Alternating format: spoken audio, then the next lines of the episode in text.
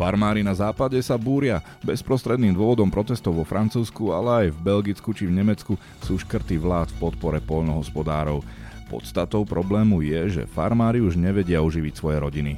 Vo Francúzsku rastie počet samovražd. Každý druhý deň si siahne niektorý z francúzských farmárov, najčastejšie obesením, to je zaujímavé, na svoj život, pretože sa dostal do slepej uličky. Hovorí redaktor denníka Pravda Jozef Sedlák. U nás farmári zatiaľ neprotestujú, hoci bezprostredným dôvodom by pre nich mohlo byť aj nevyplatenie základnej dotácie z únie na pôdu, tzv. priamých platieb, pričom po minulé roky už vyplatené v tomto čase boli. Zväz agropodnikateľov a vlastníkov pôdy na Slovensku, ktorý zastrešuje niekoľko desiatok farmárov, tak ten už vyhlásil štrajkovú pohotovosť. Je to taký stýčený prst eh, ministrovi a ministerstvu a viem, že rastie spokojnosť aj v tých veľkých podnikov. Ozýva sa zatiaľ iba politická opozícia, ktorá chce tému preniesť aj na pôdu parlamentu. Súčasné vedenie agrorezortu si však podchytilo zástupcov väčšiny farmárov na Slovensku ešte v čase, keď bolo v opozícii a teraz im sľubuje podporu. Voličom pred voľbami politici zase sľubovali nižšie ceny potravín ako naplňajú svoje záväzky a prichádzajú s opatreniami, pre ktoré bude obrazne povedané rožok lacnejší.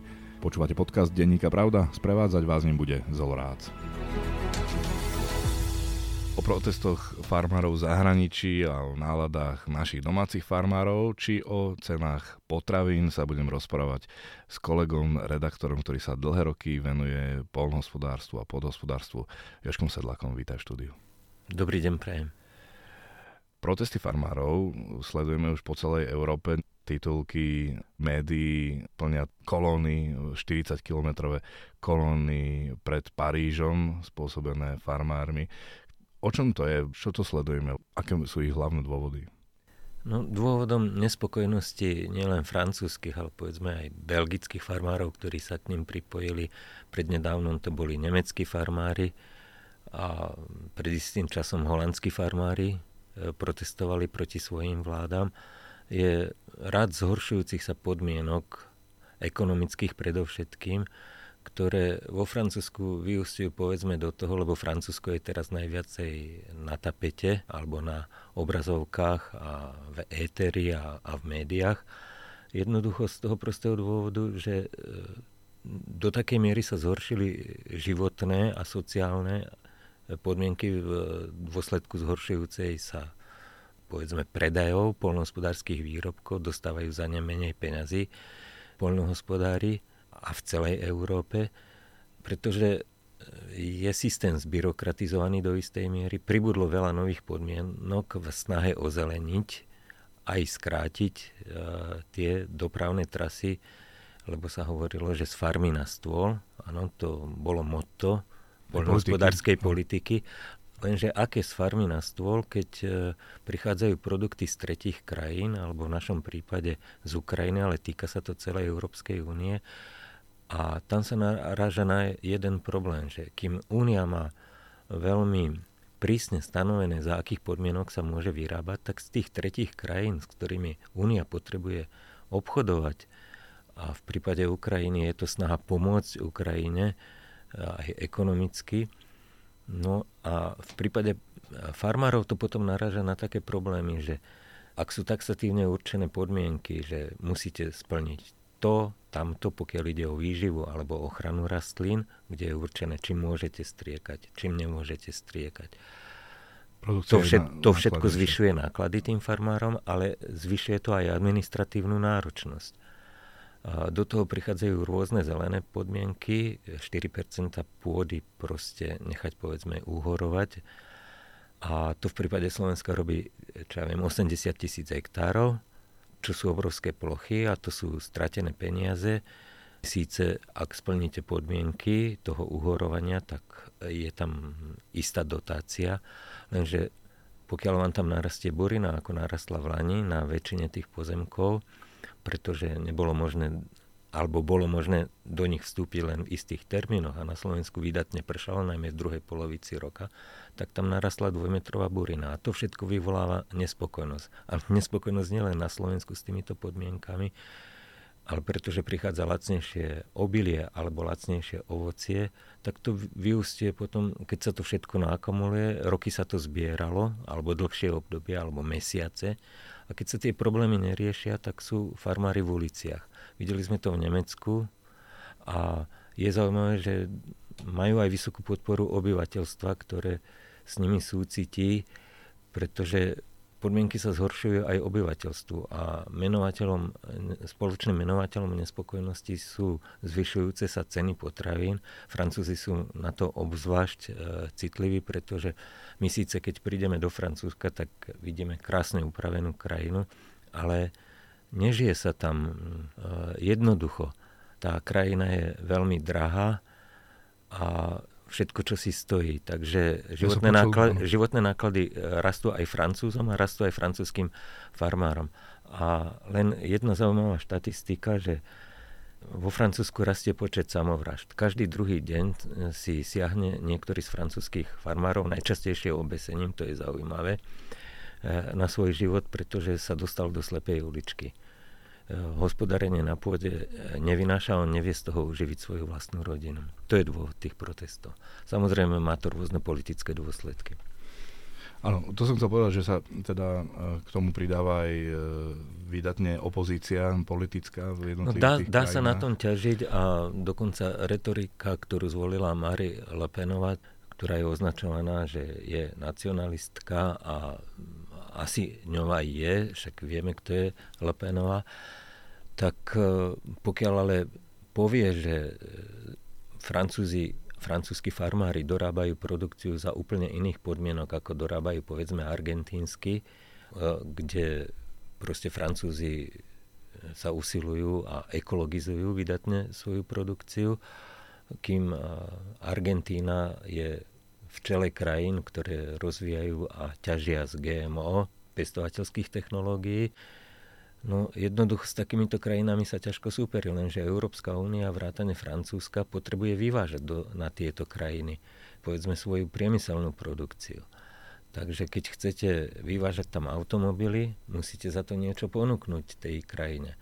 A tieto krajiny z tretieho sveta obyčajne sú silné v produkcii potravín, ale tú produkciu potravín realizujú za úplne iných e, parametrov na výživu a ochranu rastlín, z čoho obyvateľov predovšetkým e, Európy chyta niekedy hrôza. Lenže na polte rozhoduje cena a keď tam zákazník uvidí dobrú cenu, tak často ani nerozmýšľa, nerozmýšľa odkiaľ tá produkcia pochádza. Inak vo Francúzsku sa už tieto problémy dostali dávnejšie, aj stvárnili ich aj v románoch. Je zaujímavý román s názvom Serotonín, čo je hormón šťastia a ukazuje, že ten hormón šťastia u farmárov jednoducho nefunguje. Siahajú si na život. Ten román je presne o tom, o obrovskej dezilúzii, o tom, že hrdina toho románu proste bol z bohatej rodiny a otec, keď sa synovi nedarilo na farme, predal za každým a investormi boli Číňania, ktorí skupovali pôdu v Normandii. Takže áno, to je dôvod toho, že prichádzajú o pôdu, ktoré sa zmocňujú povedzme zahraniční investori. Čiže problém, ktorý je veľmi podobný tomu, čo prežívajú povedzme aj slovenskí farmári, aj keď teda v iných, eh, v iných rámcoch.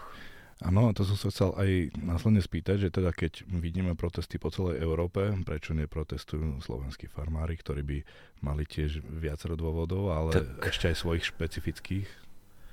Tak na Slovensku dôvodom nespokojnosti, e, videli sme to minulý rok, e, polnohospodári sa búrili predovšetkým proti dovozu povedzme ukrajinského lacného obilia alebo kukurice. S Ukrajinou sa asi ťažko dá konkurovať, je tam obrovská plocha úrodnej pôdy, takmer 40 miliónov hektárov, čo je v prípade, že by Ukrajina vstúpila do Európskej únie, tak Francúzi by prišli o mnohé prvenstva. Oni sú najväčšími poberateľmi dotácií.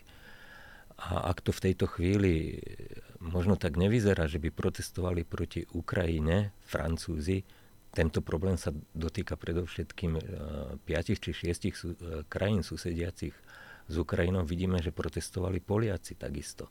A protestovali aj Maďari a protestovali predovšetkým proti, a naši sa k tomu viac menej verbálne ako pridali, A videli sme ich aj na hraniciach, keď e, polnohospodárov, keď protestovali e, slovenskí kamionisti. Áno, vodiči nákladných vozidel. Takže ten, ten problém je o tom, že vstupom niekoho, kto je efektívnejší z rôznych dôvodov, a, a jedným z tých dôvodov je teda úrodnejšia ukrajinská pôda, ale aj lacnejšie náklady, ale tiež to, čo som už vravel, že môžu tam byť iné štandardy na výživu a ochranu rastlín, tak to sú jedny z dôvodov. A k tomu pribudol špecifický problém, že na konci roka boli vyplácané priame platby a tie platby neboli vyplatené v plnej výške. K tomu aj zvolali opoziční poslanci Čaučík, Krátka, hm. Hlina, mimoriadný výbor, ktorý sa má konať vo štvrtok, agrovýbor v parlamente takže tam má prísť minister Takáč vysvetľovať, že čo sa deje ak hovorím správne, po minulé roky bolo na konci roka vyplatených 90% tých priamých platieb. Aký veľký je to problém, že nie sú? V aké, akom to je stave? Čo ty o tom vieš, čo ti hovoria farmári? Tak problém spočíva v tom, že prečo vlastne polnospodári dostávajú dotácie. Dotácie e, slúžia na dve veci. Aby zlacnili potraviny, predovšetkým pre spotrebiteľa, oni ho do istej miery samozrejme zlacňujú a aby sme vôbec udržali ľudí na vidieku v polnohospodárstve. A samozrejme v úplne prvopočiatkoch slúžili dotácie na to, pretože povojnová Európa bola hladná, tak sa potrebovala zasietiť. A naozaj politika dotačná v jednom aj druhom bloku, lebo keď končilo slovenské polnohospodárstvo v roku 1989, tak tie dotácie boli porovnateľné čo do objemu a intenzity na hektár s tým, ktoré dostávali západoeurópsky farmári. Preto sa vlastne Slovensku podarilo v relatívne krátkom čase dosiahnuť povedzme sebestačnosť e, v kľúčových potravinách e, severného mierneho podnebného pásma išlo predovšetkým My máme o, dobré podmienky a tie o obilniny. jednotlivé vlády svojich farmárov no, približne no, rovnakým dielom. Čiže nerobili sme nič iné vtedy, nič iné, čo robil, e, ne, nebol to veľký vynález jednoducho. A nebol tak rozšírený ten medzinárodný, alebo no, roz, tak ale ten medzinárodný obchod, ktorý teraz... E, vlastne tak slovenská ekonomika bola vtedy uzavretá, čiže všetko, čo farmári dorobili, to sa predalo, Na e, teda vtedaj, vtedajšie polnohospodárske družstva a štátne majetky to boli. Len situácia je dnes taká, že bez tých dotácií dnes tie polnohospodárske podniky, keď sa hovorí, že sú v zisku, tak v podstate ten zisk tvoria tie dotácie. Ale vy na to, aby ste fungovali ako podnik, potrebujete e, robiť aj nejakú aspoň jednoduchú reprodukciu, obnoviť stroje, to je najdôležitejšie, nakúpiť nejaké nové technológie, urobiť nejaké opravy na stavbách alebo postaviť nejakú novú stavbu, nejaký nový sklad povedzme alebo novú maštal. Čiže bez tých dotácií sa jednoducho pohnúť nedá a keď tie dotácie nie sú na čas vyplatené, tak e, samozrejme, že tie podniky to cítia, pretože si musia zobrať preklenovacie úvery. Len problém tých dotácií je samozrejme hĺbší. Nie, že by si terajší minister postavil hlavu a nezaplatím to, Problém je v tom, že je tam vysoká chybovosť a Slovensko v dôsledku toho, čo sa stalo v minulosti... Závrat Smeru. Uh, kauza dobytkár a podobne. Ka, no tak kauza dobytkár nebola iba na konte vlády Smer, ale však ano, boli, ale... boli tam aj iní ministri a Smer mal z tých troch vlád som sa minule nad tým zamýšľal, tak, tak v prvej vláde tu boli ministri HZDS. HZDS, Smer a SNS. No áno, ale iba počas Jahnátkovej vlády, teda po, počas druhej vlády Smeru mal Smer svojho ministra. Počas tretej Ficovej vlády tam bola ministerka za, ano, vlá... myslel som ale teda, za vládu na čele SNS, teda keby sme Robert si to mali takto ano. presne.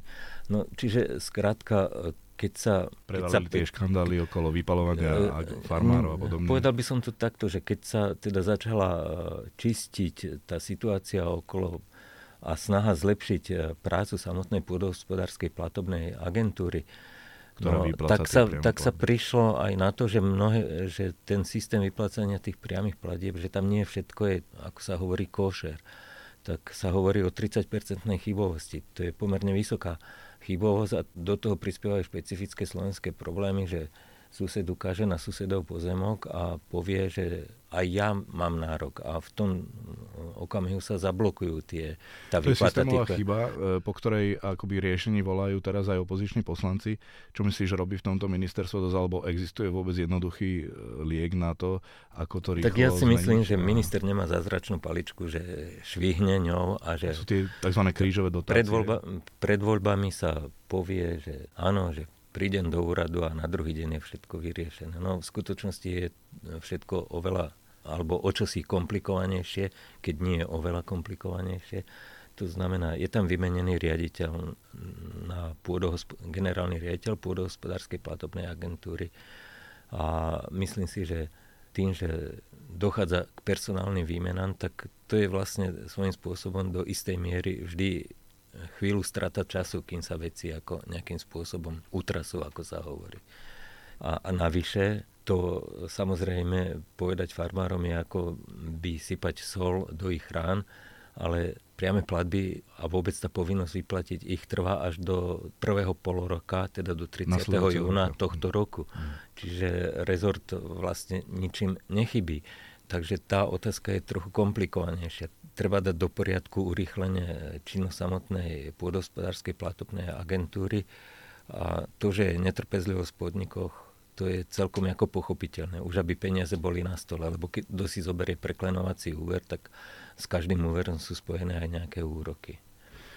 Dobre, Takže čiže treba byť asi vec, trochu ktorá... trpezlivý. Áno. Myslím si, že bude tu snaha tie veci riešiť, ale ako vravím, no, aj trpezlivosť má medze, aj v podaní samozrejme jednak rezortu, ale ešte viacej farmárov, ktorých sa to bytostne dotýka. Vrátim sa ešte aj k tým protestom zahraničí mm. farmárov. Tam je väčšinou na strane tých farmárov opozícia, ktorá do toho búši a kritizuje vládu táto nová vláda vlastne je tu čerstvo a ešte donedávna mala pozíciu opozície, ktorá komunikovala s farmármi, z, z opozície navrhovala nejaké opatrenia, ktoré aj presadila. Čiže dá sa povedať, že farmári nemajú dôvod protestovať voči tejto vláde, keďže ešte v opozícii si tak je jeden z farmárskych zväzov, zväz agropodnikateľov a vlastníkov pôdy na Slovensku, lebo nebolo by to Slovensko, aby okrem Slovenskej polnospodárskej komory nebola ešte potravinárska komora Slovenska a ešte taký zväz, onaký zväz, tak jeden z tých zväzov, tak ten, eh, ktorý ale zastrešuje niekoľko desiatok, povedzme, farmárov, tak ten už vyhlásil štrajkovú pohotovosť. Je tu taký stýčený prst eh, ministrovi a ministerstvu a viem, že rastie spokojnosť aj v tých veľkých podnikov, lebo väčšina tých dotácií bola vyplatená práve tým malým farmárom, aby tým pomohli. Predpokladá sa, že tie väčšie podniky vydržia viacej, ale proste ako čas beží, e, veľké podniky, povedzme, keď podnik zamestnáva 100 zamestnancov, tak aj tí pýtajú jesť, ako sa hovorí, chcú svoje výplaty. Takže minister určite podnikne nejaké kroky a myslím si, že asi nechce mať ľudí v uliciach, ako je to vo Francúzsku a v Nemecku respektíve v západnej Európe. Dobre, to je jeden konkrétny problém s nevyplatenými priamými platbami. Aké ďalšie problémy, keby sme tak veľmi zhrnuli, že či vlastne nakoľko korešpondujú s tými európskymi, tých európskych farmárov, trápia slovenských farmárov, pretože nie je to tak, že počúvame dlhodobo od našich farmárov, že sú v nevýhode oproti tým západným, lebo nie sú až do takej miery podporovaní ako tam na západe a potom na spoločnom trhu nie sú konkurencieschopní. A teraz tým západným farmárom idú v rámci škrtov tie výhody rôzne odoberať, postupne ich rušia a oni sa búria a títo môžu byť spokojní, že sa tá, že sa tá látka vyrovnáva, nie? Mm. Že... Nie, ja by som ten pro... Nedá sa to takto povedať, bolo by to príliš zjednodušujúce, takýto pohľad na veci, lebo predsa len to, čo prežilo slovenské polnohospodárstvo za posledných 35 rokov, je neporovnateľné s tým, čo zažili povedzme nemeckí alebo francúzskí farmári. Kým tam vývoj išiel plynule, evolučne, áno, nezažili éru kolektivizácie, následne reštitúcie teda návrat pôdy pôvodným vlastníkom pôdy, ale ktorí už na nej nehospodarili. Tí ľudia sa z tej pôdy vzdialili na Slovensku. sú tu dve, tri generácie od e, zakladateľov družstiev, ktoré tu existujú a ktoré už nemajú nejaký vzťah k pôde, pretože sa presťahovali do miest, vzdialili sa z rodných obcí 300-400 kilometrov, žijú úplne inde. Keď sa vrátia na dedinu, vracajú sa ako ľudia z mesta a vlastne ten život prekáža ktorí tam praktizujú polnohospodári, pretože ich vyrušuje, že oni orú, sejú, keď orú a sejú a zberajú a, a žnú úrodu, tak prášia, takže tie problémy slovenských polnohospodárov sú samozrejme ešte stále čiastočne v tom, že ani po 20 rokoch od vstupu do únie nie sú úplne rovnaké tie dotácie, ale identické sú povedzme v tom, čo som vravel na začiatku, že tie štandardy, ktoré sa týkajú dopestovania úrod na Slovensku alebo hoci ktorej inej členskej krajine sú iné ako na Ukrajine alebo v niektorej inej tretej krajine, to znamená v Južnej Amerike. Takže z toho vyplýva to posudzovanie. Keď sem príde brazilské kurča na slovenský trh alebo ukrajinské, tak sa opravnene pýtajú domáci chovatelia, že či, bolo, či boli zachované tie isté štandardy, či bolo pod takou istou prísnou veterinárnou kontrolou ako na Slovensku. A to sa samozrejme týka aj Francúzov, že e, Francúzi sú známi ako obrovskí producenti vína, ale aj na francúzsky trh to je len zásluha možno domáceho obyvateľstva, že sú to verní spotrebitelia. Ale na Slovensku e, Slovák si môže dnes vybrať a má pomaly väčšiu ponuku zahraničných vín ako slovenských vín. Čiže je to otázka vernosti toho spotrebiteľa. Ale ten spotrebiteľ, jedno či vo Francúzsku alebo na Slovensku, zápasí s tým, že koľko vydáva za potraviny. A z tohoto hľadiska ten slovenský spotrebiteľ, ak vydáva 25% zo svojho príjmu za potraviny, je ešte oveľa horšie na tom ako rakúsky alebo nemecký, ktorý má, čo ja viem, 15-18% a tých 7% alebo 10% a v niektorých tých najvyspelejších krajinách je ten podiel nižší. A teraz si predstavme, že ak sú Francúzi na to citliví s oveľa vyššími príjmami, s oveľa vyššími dôchodkami, a ak sú na to citliví Nemci, kde je nepochybne oveľa vyššia životná úroveň ako na Slovensku, tak to potom vyvoláva problémy. A v Nemecku ten problém tých farmárov spočíva v tom, že je spočítané, že zhruba polovica fariem do roku 2050 zanikne. A teraz, keď sa vrátime späť na Slovensku, budúcnosť na Slovensku majú aké farmy? Malé, rodinné? Je priemerná výmera, ktorú vykazuje štatistika Európskej únie, že priemerná slovenská farma má 100 hektárov, ale veď tu si nehovoríme pravdu. Pretože v tom sú zarátaní máme 16 alebo 18 tisíc poberateľov dotácií a keď ich všetkých spočítame a vydelíme obrábanú plochu, tak nám vyjde, že máme v priemere 100 hektárovú farmu, ale veď je to hlúposť. Veď vidíme, že aké, aké veľké podniky tu máme a dokonca aj tie rodinné farmy majú dneska výmeru 500-600 hektárov. Možno sú tu 20-30 hektároví farmári, ale tí sa špecializujú povedzme na nejaké ovocné dreviny Takže, takže ten problém je trochu komplikovanejší a treba si naliať naozaj čistého vína, že čo trápi nás a čo, v čom máme čom sú naše problémy identické s tými západnými.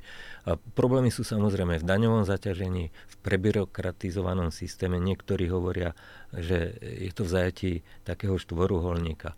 Progresivizmus, technokracia, liberalizmus a oligarchia. Ale v každej krajine to má samozrejme trošku inú podobu. V súvislosti s tým, čo sme sa rozprávali, že sú protesty po celej Európe, agroministri Európskej únii začali diskusiu o budúcnosti polnohospodárstva v EÚ. No minister podhospodárstva Richard Takáč zo Smeru na nej chýbal. Vynechal už druhú takú kľúčovú diskusiu ministrov po krízovom smerovaní európskeho polnohospodárstva. V Berlíne Bruseli ho zastúpil štátny tajomník rezortu Vladimír Vnuk. No, agroministri, oni dostali pred tým zasadnutím aj od Eurokomisie list, kde boli konkrétne otázky, na ktoré majú ministri hľadať odpoveď, ako vidia tú víziu, tú budúcnosť e, polnohospodárstva. A keďže taká, že na tom stretnutí chýbal, tak tú víziu Slovenska predostrel tajomník vnúk a v nej teda je podľa našim hlavným spoločným cieľom zabezpečenie odolného životaschopného sektora, hovoril o potrebe odborania administratívy pre farmárov, podpore generačnej obnovy, stability na trhu s agrokomoditami, ktoré si vieme vypestovať sami a, a takisto má sa v novej politike zabezpečiť rovnováha medzi konkurencieschopnosťou sektora a narastajúcim množstvom dodatočných environmentálnych požiadaviek. Čiže v podstate to, o čom sa doteraz rozprávali, ale čo to znamená, že, že vlastne minister tam e, na takomto stretnutí nebol a že tam posiela štátneho tajomníka? Môže to vlastne slovenskému polnohospodárstvu nejakom uškodiť, lebo tieto e, diskusie budú základom e, spoločnej polnohospodárskej politiky na ďalších 7 rokov, napríklad v Únii. Tak treba si vysvetliť dve veci. Jednu diskusiu, ktorú akože minister zmeškal, tá bola v Berlíne a bola na výstave Grine Woche to je celosvietový panel, na ktorom sa zúčastnilo 61 ministrov. Green Voche je osobitná potravinárska výstava, je to také, hovorí sa tomu, že zelené brucho Berlína, kde ľudia prídu a chodia od stánku k stánku jednotlivých krajín z koľko ministrov, toľko účastníckých krajín a dá sa tam ochutnať kuchyňa celého sveta. A tam či ten minister bol alebo nebol, no tak minister je vo funkcii koľko? 3 mesiace. Je to otázka možno priorit. To, že minister nebol druhýkrát e, na tom podujatí, to už e, sa týka e, samotnej Európskej únie, tak to je možno otázka toho, že bol na výjaznom rokovaní vlády. Ak tam poslal vnúka svojho štátneho tajomníka a tie myšlienky, ktoré tam predostrel, áno, v tom naozaj spočívajú priority slovenskej poľnohospodárskej politiky. Mali by sme sa zamerať predovšetkým na potraviny, ktoré dokážeme dopestovať. Táto krajina má potenciál, má pôdu, má ešte, keď si dá do poriadku hydromelioračnú sústavu, mohla by dobre hospodáriť e, s vodou a dosiahnuť to, čo iné krajiny proste, ktoré sú oveľa viacej ohrozenejšie. Nie, že by slovenské poľnohospodárstvo nebolo. Však si zoberme, no, ako sa začína tento rok, tak máme 23 tisíc hektárov pod vodou v dôsledku toho, že práve nefunguje hydromelioračná sústava. Čiže pokiaľ ide o toho ministra, aby sme sa vrátili, tak je to otázka priorít, je to otázka čo skúsenosti, neskúsenosti, podcenenia nejakej veci. Ja si myslím, že e, ak mu to médiá vytkli, tak minister zrejme dokáže prehodnotiť niektoré veci, ale ten čas, e, kedy sa utvára, e, utvára a uzatvára nejaký názor na koncept európskej agrárnej politiky, ona zrejme dozná veľkých zmien po voľbách do Európskeho parlamentu. A tam sa ukáže, aká bude nová zostava Európskeho parlamentu a do akej miery sa bude pokračovať v línii ozeleňovania a do akej miery tá konfrontácia tých zelených politík, toho tzv. Green Dealu, je realizovateľná v praxi, pretože všetko je to otázka jednak peňazí a jednak aj nastavenia samotných poľnohospodárskych fariem myslím si, že je to niečo podobné, ako keď lesníkom vyčítajú, že nie sú dobrí hospodári, že, že sú iba ťažiari. Tak ja si myslím, že dobrý lesník je zároveň aj ochranárom toho lesa, že má záujem. Takisto dobrý polnohospodár má asi záujem na udržaní kvality a bonity pôdy, teda má záujem poriadne na nej hospodári. Na druhej strane, pokiaľ Európska únia ale v kontexte vývoja celého svetového poľnohospodárstva nebude brať ohľad na to, že za koľko sa vyrábajú produkty, veď ona súperi na svetových trhoch s najvyspelejším poľnohospodárstvom sveta a to je, to je americké poľnohospodárstvo tam sa uplatňujú také technológie, o akých sa nám možno ani nesníva na Slovensku. Američania investujú do polnohospodárstva, pretože stále platí, že kto má potraviny, tak diktuje vôľu tomuto svetu. Veď Afrika je hladná. A teraz to vidíme na tých potravinových programoch, cez ktoré treba realizovať pomoc e, v Gaze, kde ľudia trú núdzu. A Amerika na jednej strane tam aj vojensky je zaangažovaná, ale zároveň je zaangažovaná aj z hľadiska tej potravinovej pomoci. Čiže eh, chcem tým povedať toľko, že naozaj je dôležité, že za koľko sa to vyrába. Ale nemenej dôležité je, aká je otázka budúcnosti tejto planéty a otázka budúcnosti planety sa dotýka s tým, ako hospodárime na pôde. Či si udržíme pôdu naozaj zdravú. A toto všetko treba brať do úvahy a uvidíme, myslím si, že novú podobu agrárnej politiky už neurčí ani táto Európska komisia, ani tento Európsky parlament. A kam sa ona bude uberať a do akej miery budú vyslyšané na jednej strane argumenty farmárov, ktorí sú nespokojní s tými súčasnými parametrami, za ktorých sa realizuje polnohospodárska výroba a na druhej strane, do akej miery budú politici schopní zobrať e, do úvahy aj zdravotné požiadavky týkajúce sa zdravia obyvateľstva, ale aj zdravia pôdy ako takej, zdravia podzemných vôd, teda čistoty podzemných vôd. Je to všetko pred nami a apel na to, aby každý vykonával svoju funkciu, teda jednotliví zodpovední ministri, tak ako slúbili svojim voličom, je na mieste.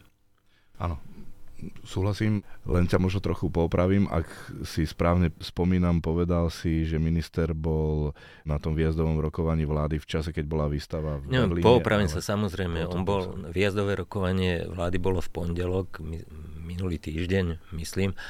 A v tom čase sa konalo práve stretnutie Rady ministrov, takže berlínska výstava bola, myslím, týždeň predtým. Jednu tému ešte chcem... Stretnutie ministrov. Áno, áno. Ešte jednu tému som chcel rýchlo s tebou prebrať, lebo písal si o tom v poslednom čase na stránkach Denníka Pravda a to, že či a ako nám klesli ceny potravín po sluboch vlády, e, že... To je príliš krátke obdobie. Zníži. A ilustroval si to napríklad na cene, cene rožku. Tak bude lacnejší rožok? No, či bude lacnejší rožok.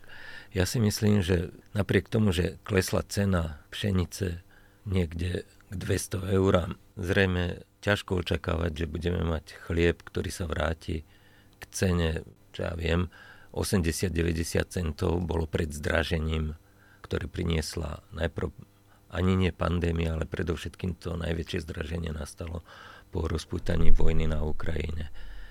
Uh, takže myslieť si, že sa vrátime k cene chleba, rožkov a ostatných potravín, ktoré boli pred tromi či štyrmi alebo piatimi rokmi, to sotva, pretože pokiaľ ide o samotný chlieb a rožok, tak tam samotná hodnota obilia alebo múky tvorí iba štvrtinu tých nákladov.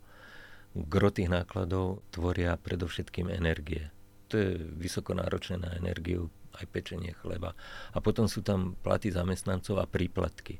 Čiže toto je úplne v inej polohe, ako to bolo tieto náklady.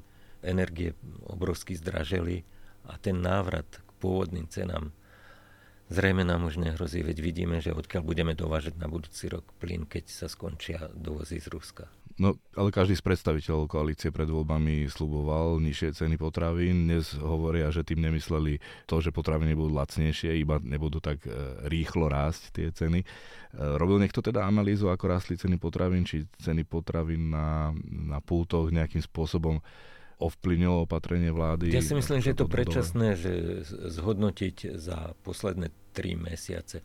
Jednak štatistiky pracujú s istým oneskorením to, čo sa meria, je vývoj, vývoj inflácie medzimesačne a medziročne, a ako nám to narastá.